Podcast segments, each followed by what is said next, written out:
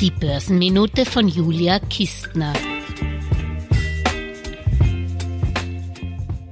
Die Pleite der Silicon Valley Bank macht gerade weltweit Schlagzeilen. Der Grund für ihre Schieflage? Weniger. Ihr zugegeben nicht risikoloses Geschäftsmodell, Gelder von Startups zwischenzuparken und diese auch zu finanzieren, ist, um das vorwegzunehmen, maximal mit, aber nicht hauptverantwortlich für die Bankenpleite.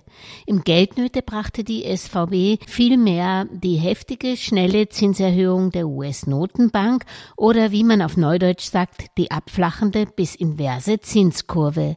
Wenn man nämlich Einlagen von 212 Millionen US-Dollar mit 0,5 Prozent kurzfristig verzinst und das eingesammelte Geld dann in zehnjährige Staatsanleihen und Hypothekarbriefe mit einer Verzinsung von 1,5 bis 2 Prozent steckt, klingt das nach einem Megageschäft. Ist es auch, solange die US-Notenbanken an der Zinsschraube nicht drehen.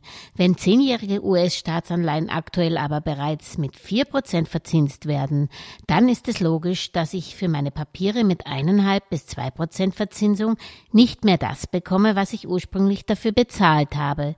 Denn wer will die schon? Und genau das musste die SVB machen. Ihre Kunden, vorwiegend Tech-Startups, hoben aufgrund der Tech-Flaute jetzt ihre Ersparnisse ab und um sie auszubezahlen, musste die SVB ihre Staatsanleihen mit 30-jähriger Laufzeit mit hohen Verlusten auf den Markt werfen.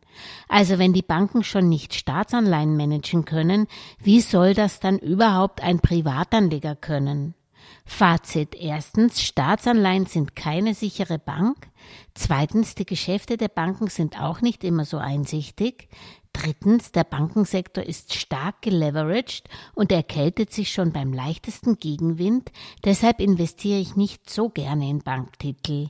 Die hohe Fremdkapitalquote der Banken sollten wir vielleicht bei der einen oder anderen systemrelevanten Bank in Europa auch bedenken. Wobei die SVB, obwohl sie die 16 größte Bank den USA schon war, natürlich nicht systemrelevant ist. Viertens, Investoren sind nervös. Wenn die Horde rennt, dann rennen alle. Es wäre kein Problem gewesen, wenn die SVB die Anleihenverluste nicht hätte realisieren müssen.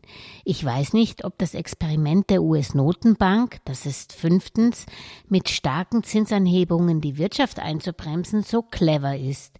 Bei SVB ist es ihr definitiv gelungen.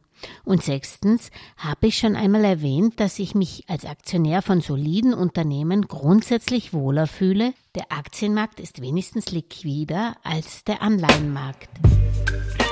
Alles Gesagte ist nur die persönliche Meinung von Julia Kistner und daher keine Anlageempfehlung und keine Rechts- und Steuerberatung. Für Verluste, die aufgrund von getroffenen Aussagen entstehen, übernimmt die Autorin Julia Kistner keine Haftung.